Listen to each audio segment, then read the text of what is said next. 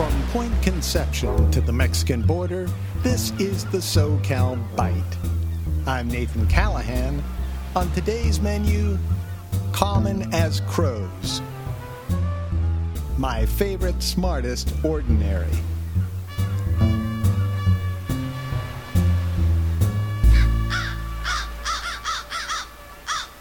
Why do I like crows? I like crows not because of James O'Barr, Brandon Lee, Carlos Castaneda, or Irish cock and bull mythology. It's not because of the crow's nevermore reputation, their association with a trendy dark underworld either. This spooky crow profile was unfairly earned during the plague when crows plucked the eyes from the dead. Well, yes, they did. It was good eating. Food on the run. Eyes of corpses are hassle free and convenient, not to mention tender. Crows eating eyes wasn't evil, it was just plain good bento. The crows recognize that. That's partly why I like them. Crows are the smartest birds in the world.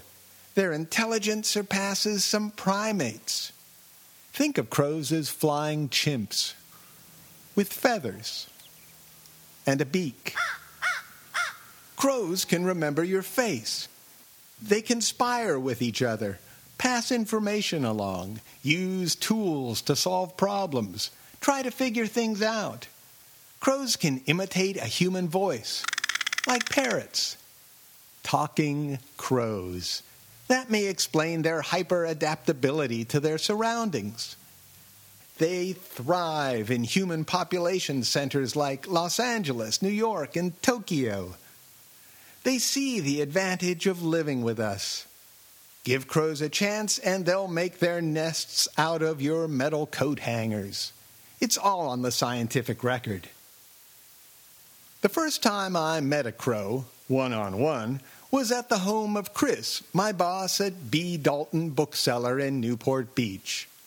Chris left the living room sliding glass windows open one day, and Mingus, who was perched outside, hopped inside and took up residence. The bookstore crew was celebrating Chris's birthday while Mingus was staying with her.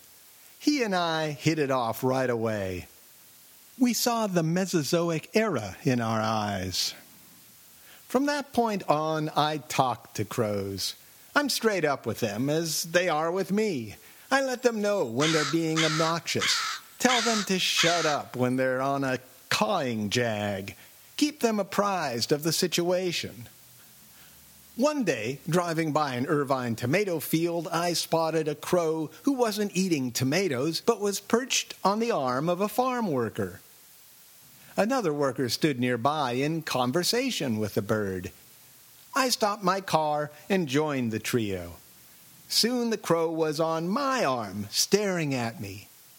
And he told me the secret of life. No, he didn't. He seemed to have a plan, but deep down you could tell he was just as bewildered as the rest of us. That's another reason I like crows.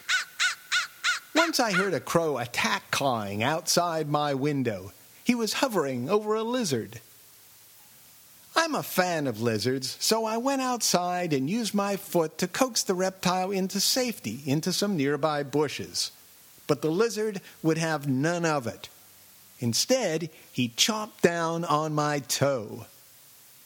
So there I was, hopping around on one leg, lizard on my toe, crow now squawking angrily at the two of us.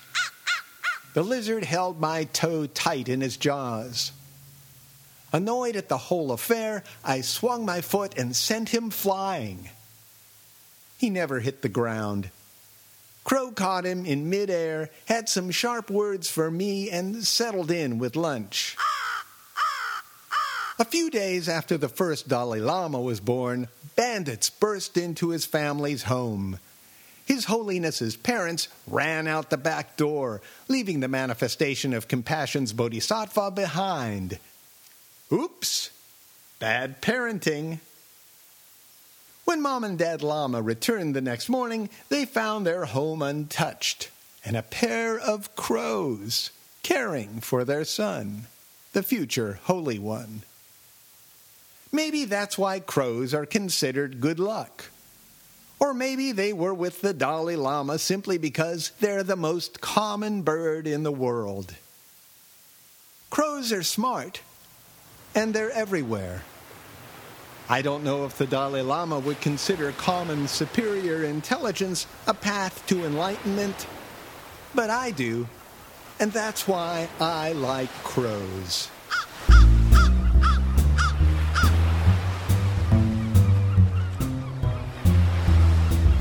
For more SoCal Byte audio essays, visit socalbyte.com. That's S O C A L B Y T E dot com.